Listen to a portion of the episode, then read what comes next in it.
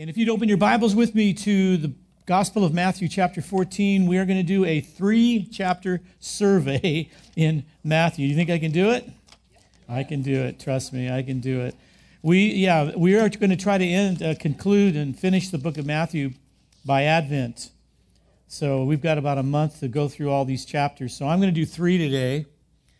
And uh, it's going to be like an over, overview, a survey, I guess you would say, of these three chapters, obviously with the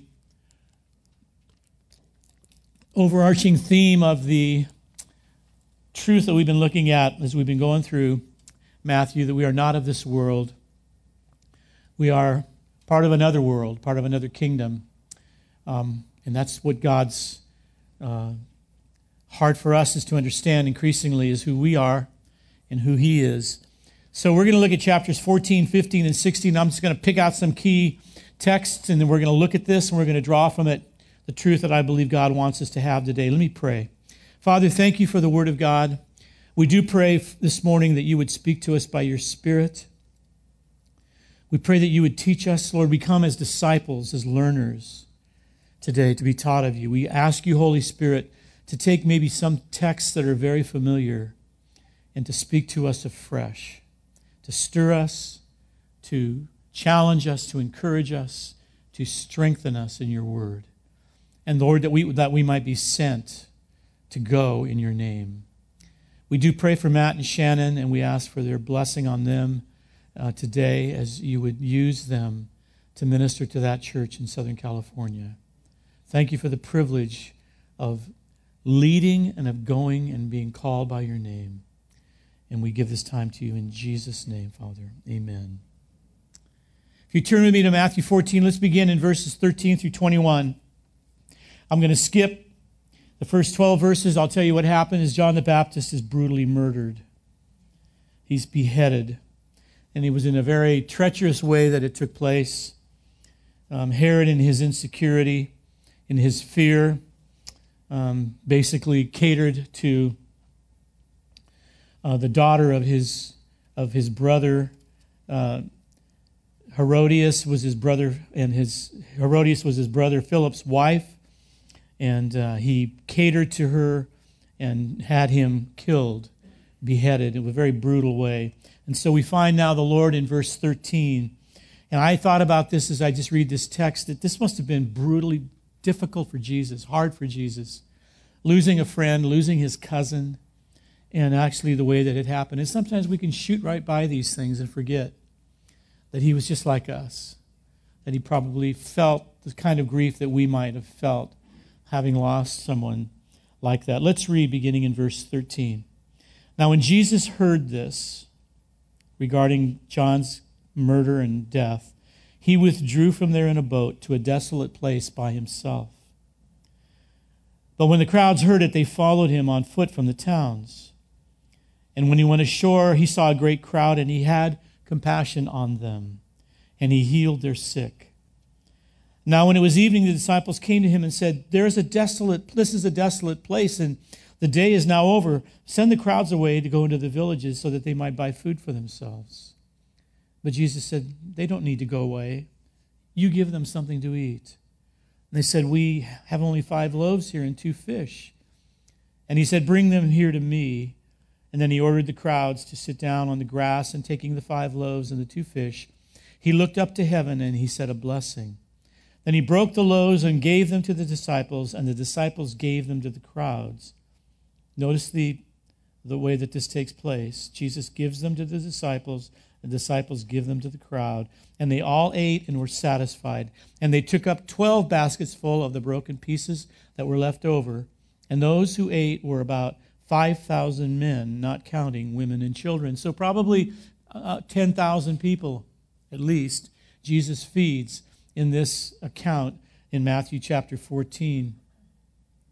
So, in his grief, he wants to withdraw and be by himself, but he is unable to because of the crowds. They would not let him be alone, they were following him. And we're going to see the heart of God very powerfully in this text. First of all, that Jesus identifies with our grief and our sorrow.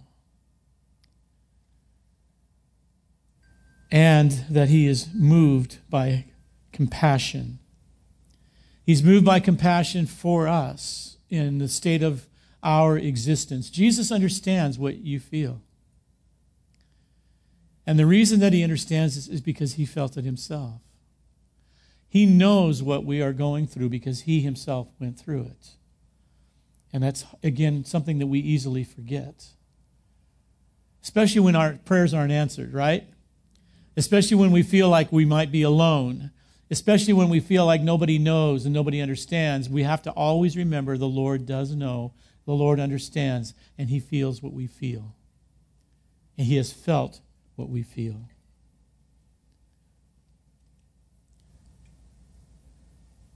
And I want to tell you that in this text, there are two edges to the way that Jesus responds to the need of the people.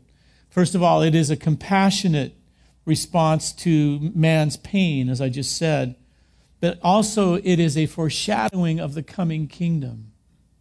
That, that Jesus Christ, we're going to see his healing throughout this text again and again and again in Matthew 14, where Jesus is healing.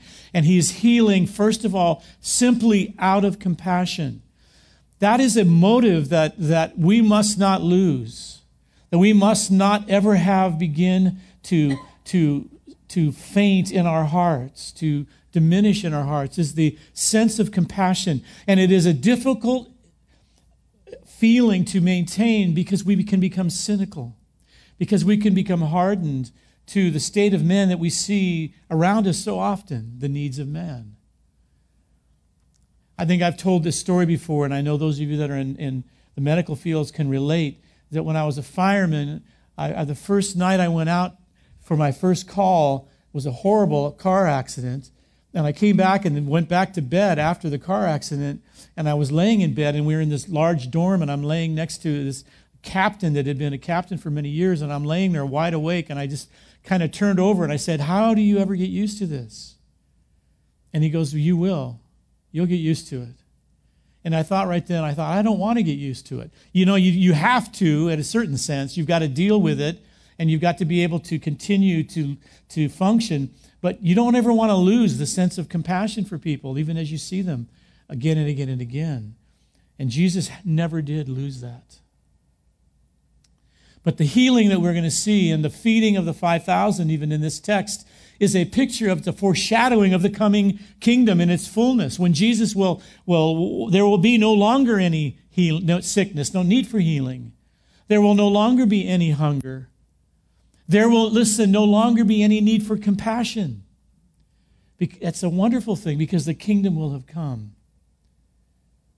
And this feeding of the multitudes is filled with implications for us today. Again, we see the compassion of God and that the need not to become callous. And we need to also understand that care for the poor is at the heart of the gospel.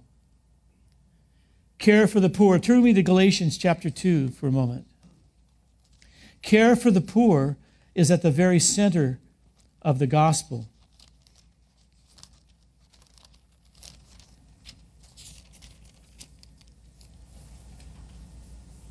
Galatians 2, verse 8, Paul writes, For he who worked through Peter for his apostolic ministry to the circumcised worked also through me for mine to the Gentiles. And when James and Cephas and John who seemed to be pillars, perceived the grace that was given to me, Paul is speaking. They gave the right hand of fellowship to Barnabas and me, that we should go to the Gentiles and they to the circumcised. They only asked us to remember the poor, the very thing I was eager to do. Ministry to the poor, the heart for the poor, has always been at the very center of the gospel. And you know that in the Old Testament, the Lord commanded them not to glean from the corners of the fields, not to harvest from the corner of the fields, so that the poor could come and actually glean from the corners of the fields. The alien, the foreigners, could come and eat from the corners of their fields that they left unharvested for the sake of the poor. The poor have always been at the, at the focal point of God's heart. And again, I'm speaking to us today not to become callous, not to become cynical because of what we see in the world around us. And I think God, I think I, I told you guys this, maybe, maybe I didn't. I know I told someone this. If I did tell you already, forgive me. Just a few weeks ago, the Lord just said to me, every time you come up to a, a stop sign and there's somebody there wanting money, I want you to give them money.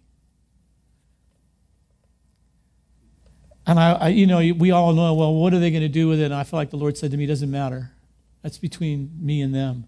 What's between you and me is I want you to be generous and I want you to give to people. And so I've made it a point now to try to do that.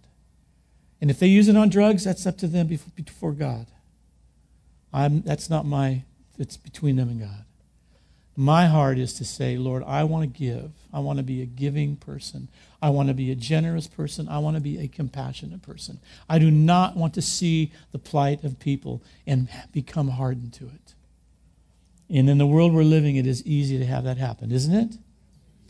Can I say it again? The poor have always been at the very center of the heart of God, and it is always at the center of the gospel.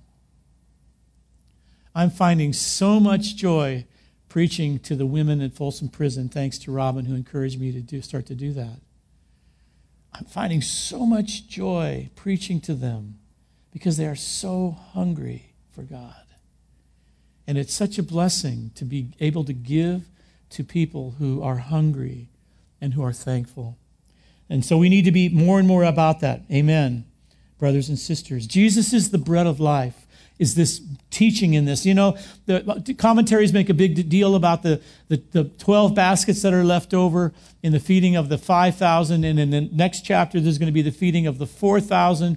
And there's a big deal about the seven baskets that are left over. What do they mean? What do the 12 represent? What do the seven represent? I don't know. I don't know. I don't know. All I know is, is that Jesus fed people that were hungry.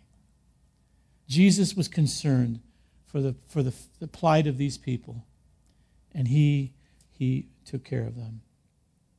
And I, I, pointed out to you also how Jesus broke the bread. He gave it to the disciples, and then the disciples gave it to the crowd. So the picture is very clear what Jesus' words were. We remember, freely you have received, now freely give. You see, what should be happening is that what God gives us should be passing through our hands. What God has given you and I should be passing through our hands to others as often as it can and as freely as we are able to do it, whether it is time, energy, talent, money, whatever it may be, whatever God has given us should simply be in our hands, held loosely to pass through to whomever else God wants to have it. Matt taught a few months ago on being uh, generous people. And I believe that uh, this church is a generous church. But I think we need to become even more generous. I think we need to be looking for opportunities to give. And we need to find the joy that comes from letting what God has put in our hands pass through to others. And so we see this amazing story of Jesus' feeding of these people and all of the, the truth of the compassion and of the coming of the kingdom and Jesus himself being the bread of life. It's interesting because, because when he was tempted to turn rocks into bread, what did he say to the devil? He said, No. He said, Man will not eat, live by bread alone, but by every word that proceeds from the mouth of God. So that Jesus said that your true sustenance is not even in the bread, it's in God Himself and in the Word of God. And yet here He is very practically feeding. He Himself, I always thought this was ironic, feeding the 5,000, he himself who was the bread of life. If only they would have known, huh? Who was feeding them. We go on in verses 22 through 33, and Jesus walks on the water. It says in verse 22 immediately after he had fed these 5,000, were 10,000 probably at least, men, women, and children, he told the disciples to get into the boat, verse 22, and go to, onto the other side while he dismissed the crowd. So he must have stayed after with the people, which is interesting. While the disciples got in a boat to go to the other side of the lake, he stayed on that side with the people. And after he had dismissed them, he went up on a mountain again by himself to pray. He wanted to get away again. He wanted to be alone, and he needed to pray. And when evening came, he was there alone. But by this time, the boat was a long way from land, being beaten by waves, for the wind was against them. And in the fourth night of uh, watch of the night, he came to them walking on the sea. But when the disciples saw him walking on the sea, they were terrified, thinking it was a ghost, and they cried out in fear. But immediately Jesus spoke to them, saying, Take heart, it's me. Don't be afraid. And Peter said, Lord, if it is you, tell me to come to you on the water. Prove it to me that it's you. And he said, Come. So Peter, we know, got out of the boat, walked on the water, and came to Jesus. But when he saw the wind, he became afraid and he began to sink and he cried out, Lord, save me. And immediately, Matthew writes, immediately Jesus reached out his hand and took hold of him and said to him, Oh, you of little faith, why did you doubt? And when they got into the boat, the wind stopped, and those who were in the boat worshiped him, saying, Truly, you are the Son of God. In these verses, we see both the humanity and the deity of Jesus Christ. God incarnate, truly God, truly man, fully God, fully man, in one human being. There was no lack. He did not lay aside his deity when he took on human form. He laid aside his right to be worshiped as God in humility, but he did not lay aside his deity. He did not compromise his humanity in order to be God in the flesh. He was fully and truly a man, just like you and I. And the writer of the Hebrews says he was tempted in all ways, always as are we, yet without sin. And so we see the humanity and the deity of Jesus Christ. And it's apparent in these verses that he is still needing to speak to his Father. He is still needing to be alone. He may not yet be over what John experienced. He may not yet be over the thought of what John had gone through and what he himself he knew would be facing. He was a man. He was dealing with the emotion of it. He was dealing with the reality of losing someone he loved and knowing for certain what he himself would one time, at one point, have to experience. And his answer to it was not to turn on a TV. His answer to it was not to go buy something. His answer to it was not to self medicate. His answer was to pray.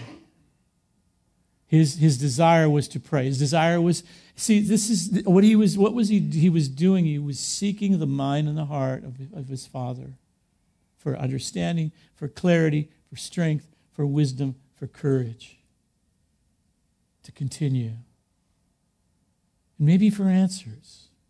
Father, what does this mean? Father, how is this all going to happen? Father, why?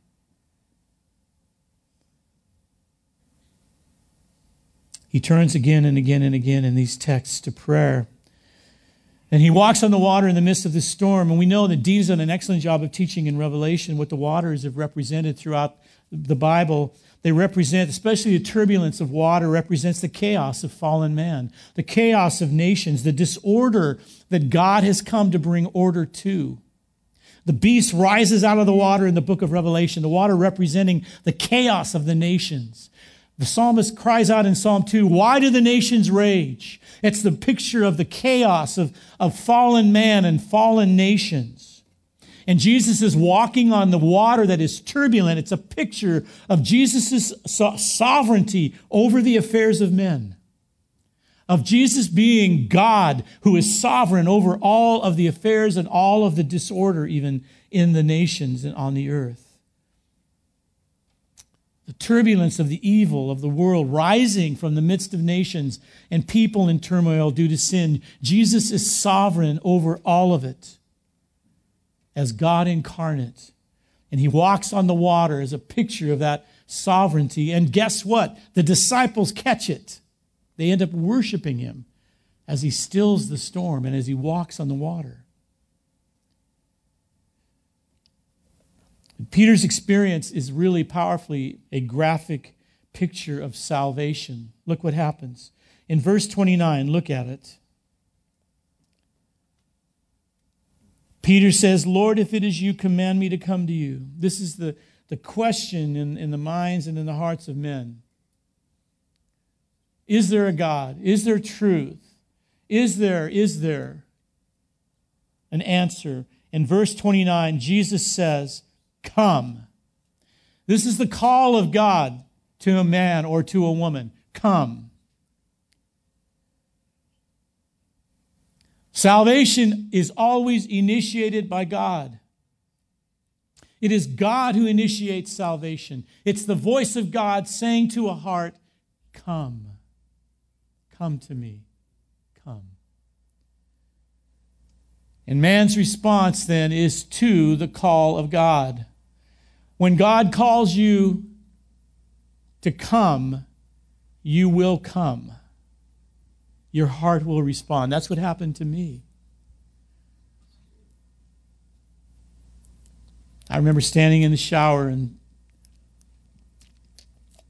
1975, Santa Barbara, saying to myself, There is no God. There is no God. If there were a God, this would not be happening. If there were a God, this is what he would do. And it wasn't very long after that, the Lord Jesus said to me, Come. And the response of my heart was to come because he opened my eyes and I came. And then we see in this story the doubt that is inevitable in our lives, even as, we, as we've responded to the call of God. But verse 31, it's immediately Jesus reaches out his hand and takes hold of us and says, Listen, don't doubt me. Don't doubt me. I am faithful. Some of us today in our, in our own experience here might be in places of doubt. God understands that. He understands that. Doubt is not necessarily unbelief. Doubt is simply the inability to, to, to fully take hold of all that we need to take hold of in faith. We're still in faith, but we're just weak in our faith. And there's countless stories in the Bible of men and women of God who whose the tenor of their life was a life of faith, but at some point or along along the way they might have stumbled in their faith and doubted. Abraham, questioning whether or not he could trust God for his life and his wife's life, lied about who Sarah was twice. Peter, doubting. The tenor of their life is faith, but at points they've stumbled. And that's what Peter is doing in this story. And Jesus immediately reaches out and grabs him and says, Don't doubt. Trust me. Know that I am faithful. God's faithfulness will keep us. In verses 34 through 36 of this chapter, he again is in this land of Naphtali that we find him in in, in chapter 4 of, of Matthew, the land of Naphtali and Zebulun. We talked about that already, that this was the land of great darkness where the Assyrians would go through on their way to, to conquer, and they would pass through this part of the northern kingdom of Israel. And as they would go through, they would pillage and they would rape and they would murder. And it was a land of great darkness. And that's where Jesus began his ministry. And Matthew records it in quoting Isaiah in Matthew chapter 4. And we find him here again now in these verses. And it says in verse 34 when they had crossed over, they came to the land at Gennesaret, and when the men in that place recognized him, they sent everyone around to all that region and brought him all who were sick. They sent around to all that region and they brought to him everyone who was sick. And they begged him, they implored him that he, they might only just touch the fringe of his garment, and as many as touched it were healed. Now, this, this, I love this because I love the fact that these people were so desperate. But they had so much confidence that if they were just even touch his garment, they could be healed. They were desperate for healing. They were desperate for Jesus. It, was interesting to me how they were polite, too. They didn't want to bother him. They said, just let us touch, just let us touch the edge of your of your cloak. It'll be enough. We don't want to bother you. But we're going to bring, by the way, everybody that's sick. We're going to bring every, we've, we've sent out a, an email to everybody in the regions coming. And they're all going to come here, but we don't want to bug you. All we need to do is just, just touch your cloak. And we'll be healed. And it says, look what it says in verse 36. Read this last sentence with me. Read it out loud. And as many as touched it were made well. As many as touched it were made well. Very simple statement I want to make right now.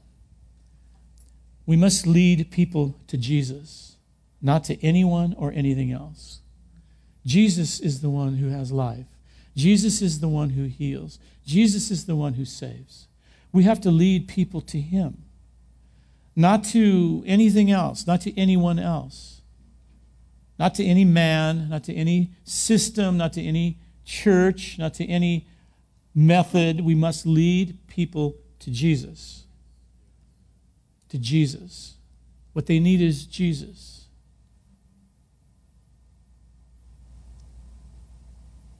We have to become comfortable to simply speak the truth of Jesus to people, believing that if they encounter and just touch the hem of his garment, it will be enough for them. Believing if they just somehow can draw close enough and understand somewhat, he will respond, he will, he will, will heal, he will free. They don't have to be Christians to get healed. They don't have to get, be Christians to get, become free. But God's desire will be to save them through it. He'll open their eyes and they'll believe. Chapter 15, I want you to go down to verse 31. We're going to skip the first 30 verses. Actually, I'm sorry. Verse 21, I'm sorry. Verse 21. He deals with the, with the Pharisees in the beginning of the chapter. Now we come to verse 21, and we're going to encounter another woman, a Canaanite woman. This is a remarkable story. It's a powerful story. And one of the reasons is because Jesus goes now outside of the land of the Jew, and he goes, listen, to the Gentiles for the very first time. Jesus goes into the land of the Gentiles. This is what would be modern day Lebanon, Tyre and Sidon. It's modern day Lebanon. Now look at who he encounters here. He encounters, of all peoples, listen, a Canaanite. Now dial up in your memory the stories of the Canaanites from the Old Testament. I was doing a little research and I saw that more than 90% of the genetic ancestry of modern Lebanon today is derived from the ancient Canaanites, according to a published paper in the American Journal of Human Genetics. More than 90% of the genetic ancestry today of the Lebanese people is derived from these ancient Canaanites. Do you remember what the Canaanites were? They were the people that, that God wanted completely destroyed. Why? Well, there were a number of reasons, but one of the major, they had so many gods. If you remember, the Asherah was one of their gods. They had countless numbers of gods. Another was Moloch, the god of child sacrifice, where they would literally place their children in molten, heated metal in the form of a god and sacrifice their children to this God again and again and again and again. Actually, I, I found out that. Um, do you have that picture? Could you put it up for me? This is Moloch. Guess where this is? This is sitting right now. It, just began in front of the Colosseum in Rome. It's an exhibit that's going on right now in the Colosseum in Rome.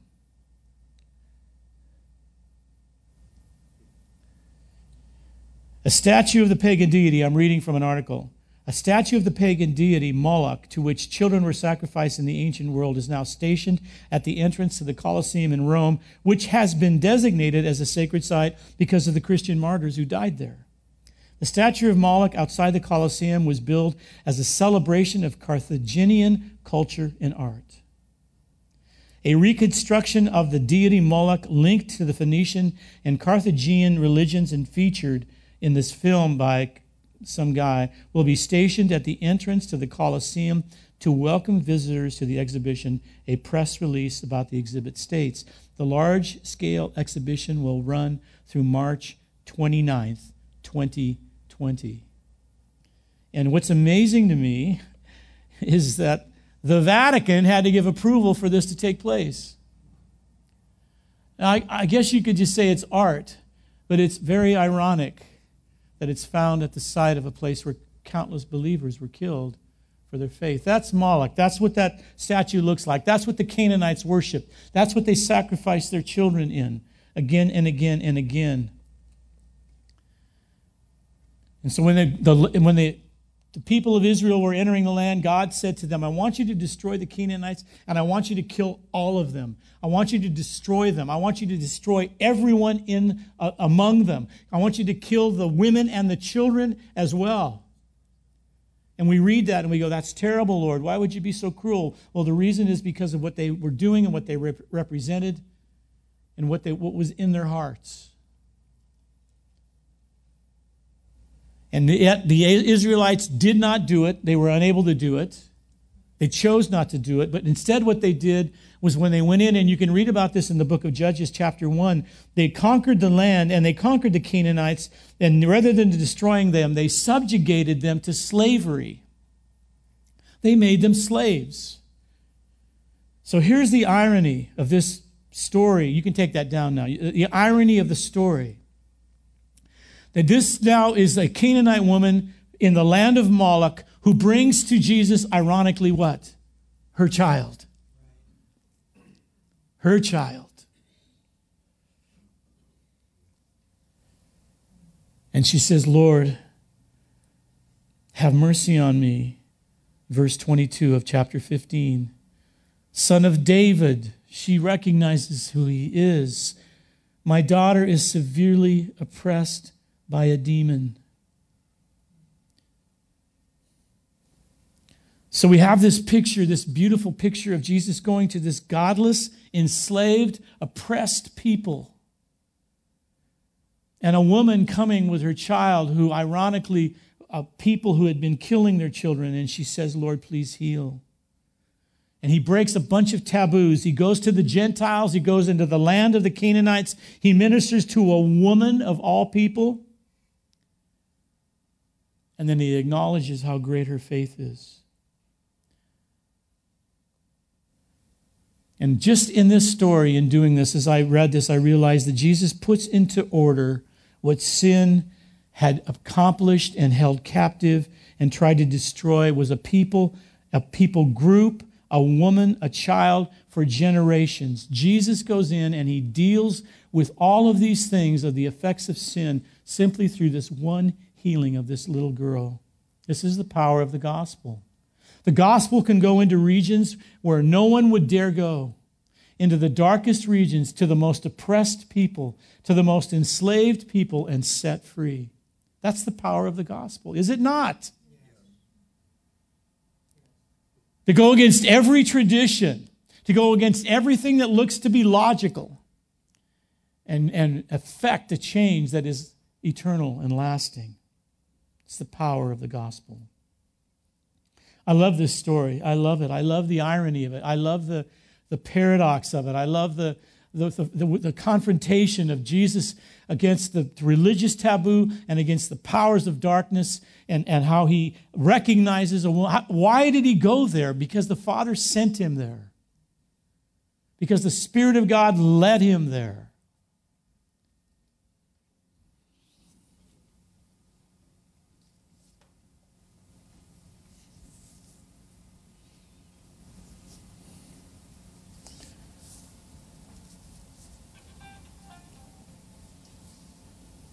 And her daughter was healed instantly. As he said to her, O woman, great is your faith, in verse 28, be it done to you. And in verse 29, it goes on to tell us that he went and he went back to the Sea of Galilee. He leaves now this land of Tyre and Sidon, and he goes back by the sea. In verse 30, great multitudes came to him, bringing the lame, the blind, the crippled, the mute, and they put them at his feet, and he healed them and they glorified the God of Israel. And he feeds again in verse 32, now 4,000. And look what it says in verse 32. Jesus says, I have compassion. I have compassion on the crowd. You see, this is the, this is the heart. This is the heart of God. I, I just, I, I feel like sometimes we try to overcomplicate things. We try to over spiritualize things. We try to look for, you know, things that, like even in a text like this, you know, what does this mean? What does that mean? It's just Jesus. It's just Jesus. It's Jesus doing what Jesus does. It's the heart of God. We don't have to have great understanding of all these things theologically to say, what does it mean? It doesn't, it means that Jesus loves people. He loves the poor. He loves, he, he sees the needs of men and women and children.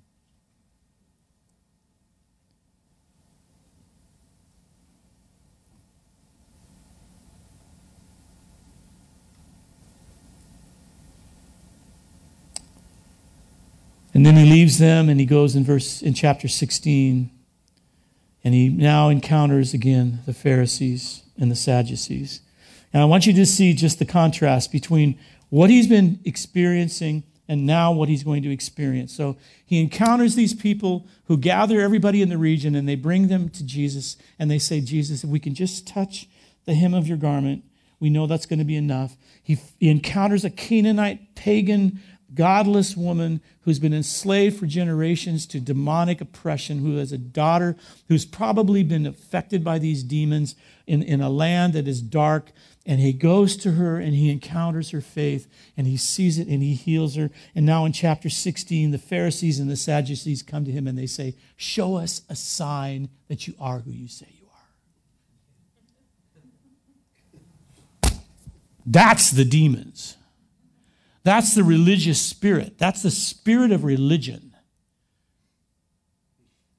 In contrast to the simplicity of the faith of someone who's desperate for God. The religious mind says, prove it, show me, so that I will know that this is true. The simple heart says, Lord, I need you. Yes, I need you. I just need to touch you. I need just need to be close enough to you, and I know that I will be healed. And in this chapter, we're not going to have time to look at this. There's so much in this. We're going to see, though, the danger of religion. The danger of religion. Look what Jesus says to these people after they ask him for a sign in verse 2 of chapter 16. He says, When it's evening, you say, It will be fair weather, for the sky is red. And in the morning, it will be stormy today, for the sky is red and threatening. You know how to interpret the appearance of the sky. Now listen, but you cannot interpret the signs of the times. In other words, religion has no ability to discern the truth of the times in which it's living. The religious mind cannot discern, it cannot see and recognize what is, what is the time in which it, it, it exists. And he says, You're going to, an evil and adulterous generation asks us for a sign, but there's not going to be a sign given to you except the sign of Jonah, which was what? The resurrection. That's going to be a sign, and even that you will reject, and even that you will not believe. Because their hearts were hardened, because they could not discern. How could they live 10 miles from where the Messiah was born and had been prophesied where, where he would be born and not recognize him when he came to them? How could all the prophecies that were given regarding the Messiah have been fulfilled in Jesus that the Pharisees knew well and still reject him and not acknowledge him? Because religion, religion had blinded their hearts and their minds. Brothers and sisters, we have to be careful that God, who is on the move around us, that we're not blinded to what God is doing. Are you, or am I, are we able to discern the times in which we're living and what God is about? What God is doing? The theme of our time in Southern California this last week was leaders in exile. And I loved it because finally, in my mind, I'm going, yes, this is what we need to be talking about is what does it mean to lead? In the world in which we're living now. We're living as exiles in this world, as followers of Christ. And I was thinking about it this morning as we started worshiping because it's easy for us to get discouraged. As I looked around this morning, I thought, where is everybody? And then I was, as I was worshiping, the Lord just, I felt like spoke to me and said, listen, there was only a few in Babylon that would stand when everyone else was kneeling. There were only a few that would say, No, I will not eat when everyone else was eating it. There were only a few that would not worship that, that golden image that Nebuchadnezzar had made when everyone else was worshiping it. There were only a few that would pray when they were commanded not to pray when everyone else quit praying. It doesn't matter. The amount of people is not the point. The heart is the point. Yes, the heart of God in us is the point. It's the work of God. It's not our work, it's the work of God. Our work is to obey and to follow God. Our work is to be the people of God in a, in a, in a, in a generation that is rapidly moving toward its demise. The danger of religion, it's the inability to discern the times. He warns them as he goes on about the leaven of the Pharisees and the leaven of the Sadducees. He tells his disciples in verse 5, when they've gotten to the other side of the, of, the, of the sea, he says, Watch and beware of the leaven of these two groups. And they were confused and they were trying to figure out what he was talking about. And they're still thinking about the feedings of the 5,000 and the 4,000. They think he must be talking about bread. We needed to bring bread. And he's going, No, you don't understand. That's not what I'm talking about. Do you not perceive? How is it? He says in verse 11, you don't understand what I'm speaking about. He's not talking about bread. He says, I'm talking about the leaven. What was the leaven of the Sadducees? Listen, it was the denial of the supernatural. They did not believe in the resurrection. The, the leaven of the Sadducees was to deny the reality of the supernatural realm and the power of the supernatural realm. They believed in a natural world only.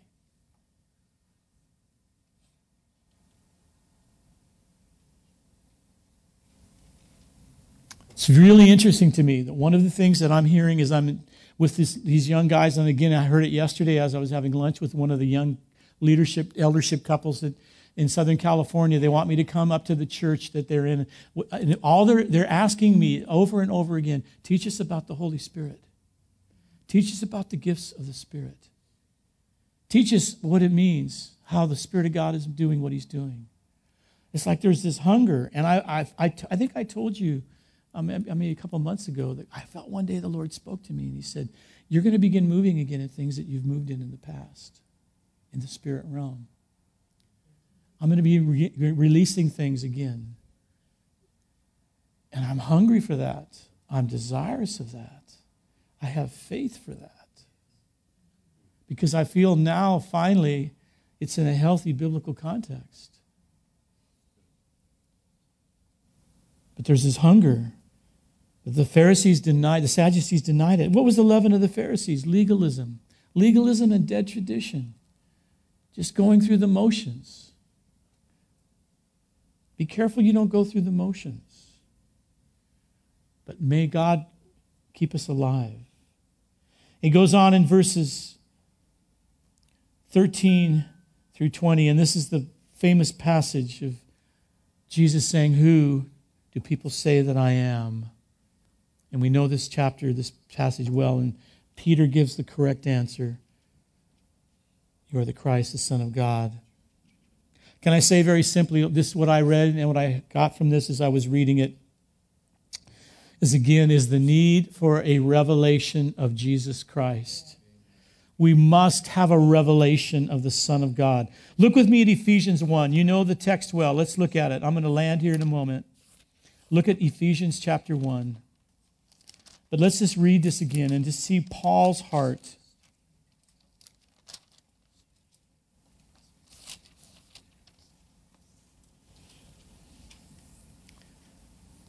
He says in verse 15, Ephesians 1, for this reason, because I have heard of your faith. Now, this is after they've come to faith. These are a people of faith. Because I have heard of your faith in the Lord Jesus Christ and your love toward the saints, I do not give cease I do not cease to give thanks for you, remembering you in my prayers. And this is what I pray.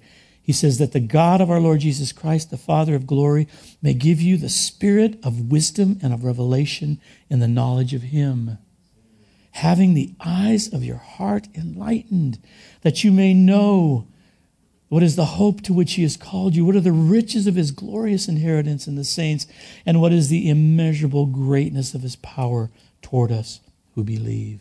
We must have a revelation of Jesus Christ. And that's what Peter had. That's what he saw. He saw who Jesus was. This is the most important question that a man or a woman will ever have to answer. Who do you say that I am if Jesus asks that of you?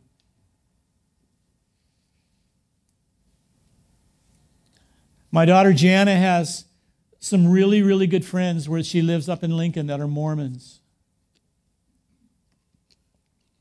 And one of them is beginning to question the Mormon faith. And she wants to get together with me and talk to me because she has a ton of questions. And her husband came across some writings that revealed that Joseph Smith was a fraud. He's been raised in the Mormon faith his whole life. They've got six or seven kids they've raised in the Mormon faith, and they're in this crisis in their life because they're finding out that what they believe their whole lives is not true and they are in turmoil. And I told Jana, I said, and Jana's been trying to talk to her, and I said, the issue is going to be Jesus Christ. That's going to be the issue that you're going to have to pray for them regarding. She said, and Jana goes, Well, they believe that Jesus, they believe in Jesus. I said, No, no, no, they don't believe in Jesus. The Jesus they believe in is not the Jesus of Nazareth that we know. It's a different Jesus. And that's going to be, it always is, and it will always be the stumbling block for people is who do you say that I am when Jesus asks that question? And the answer to that question is the key to eternity. You are the Christ. You are the Son of the living God. You are God, the one who has come to bring salvation. And not only is there a need in this text to see Jesus Christ, can I say this to us? There is a need for a revelation to see the church. There is a need for a revelation to see the church and to understand what the church is. The church is under attack today, not only by the world, but by the church itself. Deconstructing the church, questioning the need for the church, questioning the need for gathering as the church questioning the need for leadership and what kind of leadership is necessary in the church. There is a need for a revelation of the church. And just as you need a revelation of Christ, you need a revelation of the church by the Spirit of God.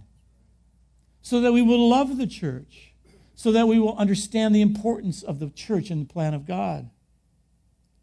Because the church is God's answer for a dying world. It's the answer that we've been looking at in these other texts regarding what Jesus' ministry was.